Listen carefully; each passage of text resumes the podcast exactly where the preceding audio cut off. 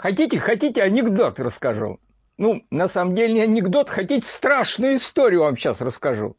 Ну, даже не страшную историю. Хотите, я вам новость прочитаю, чтобы вы почувствовали гордость за свою державу. Гордость за то, что она долгие века тут вызревала, тут были там и Куликовское поле, и там и Пожарский, и кто угодно, и великие деятели, и Ломоносов, и Пушкин, и там и Сталин, и победы великие были, все было. И вот, наконец, вот на вершине этой исторической лестницы мы пришли, наконец, к этой невероятной высоте с Путиным.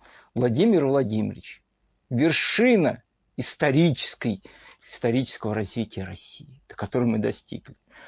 Я давно занимаюсь темой, вот это как бы, ну, как бы не занимаюсь, я периодически его касаюсь темы ветхого жилья, потому что что происходит с жильем в России, это непонятно.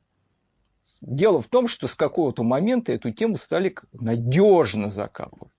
И там уже где-то 2010 или где-то, уже там даже по графикам не докопаться, там что-то поменяли они нормативы к измерению, и понять, какой у нас там аварийный фонд реально – неясно, трудно. Но они, знаете, что решили? Как? Как решить эту проблему аварийного фонда. Можно, конечно, решать дедовским способом, да?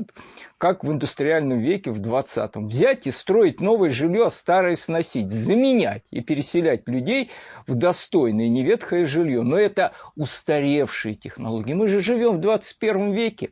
У нас другая как бы, методика теперь настала, и другие возможности высокотехнологические.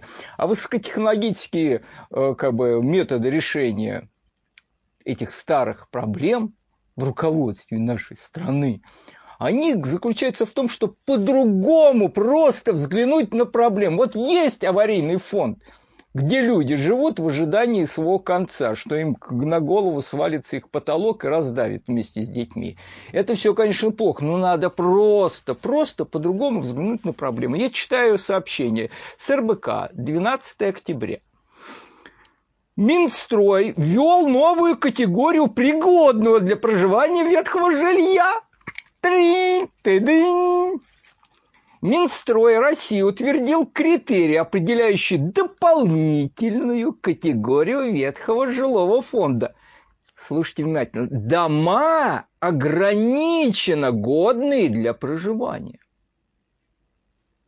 Соответствующий приказ, опубликованный в российской газете, вступил в силу в 12 же октября. Согласно документу, жилые здания, слушайте внимательно, где есть крен, дефекты или повреждения, свидетельствующие о снижении несущей способности, вы слушайте, несущая способность. Дело не в том, что штукатурка осыпана, когда уже стен вот так вот уже и оно стоит кривобоко. Вот. Могут относиться к категории в ограниченно работоспособном техническом состоянии. Это означает, что в них можно жить, но только при условии постоянного мониторинга технического состояния, а при необходимости усиления или восстановления конструкции поясняется в приказе. Усиление конструкции когда стена уже пошла вот так. А как усилить? Ну как? Я вот, у нас вот тут новейшие технологии. Там дело в том, что тут вот гора, там на возвышении стоит здание, там такой большими блоками в советское время взяли там эту стену подперли. Такие эти блоки. Эти блоки полезли, стали падать. Вот так вот такое. И тут новейшие технологии взяли такие подпорочки металлические, поставили, контрафорсы. Прям как вот, вот средневековые готические соборы. Усиление. При, вот если при постоянном мониторинге, если люди живут в какой-то хибаре, которая грозит каждую секунду упасть, то может начальник какой-нибудь там ответственный приезжать в раз в месяц, глядеть, эти вот двухногие крысы не погибли уже под руинами своего дома, не погибли, ну пусть чай живут дальше хай с ними. Но это замечательная вообще новация. А зачем вообще там россиянам жить в, в этих домах?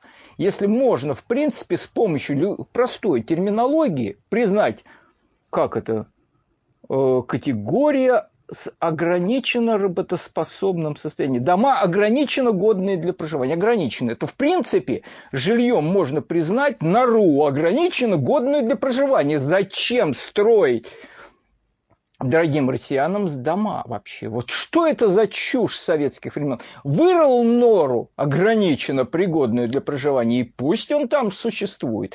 И вообще это прекрасная норма, которая тут многое может как бы разъяснить, а то там что-то такое. Продукты ограниченно годные для поедания, лекарства ограниченно способные там тебя оздоровить, а может убьет, а может ограниченно вот поможет там, там выборы с ограниченным выбором, да, президент как бы ограниченно условный, с демократическими процедурами, страна, которую можно ограниченно считать независимой территорией, да, и подобные категории. Глянь, и все, и возможно же жить, а только тут все эти кри, там, крики, там все плохо, все плохо. Ограничено, но возможно.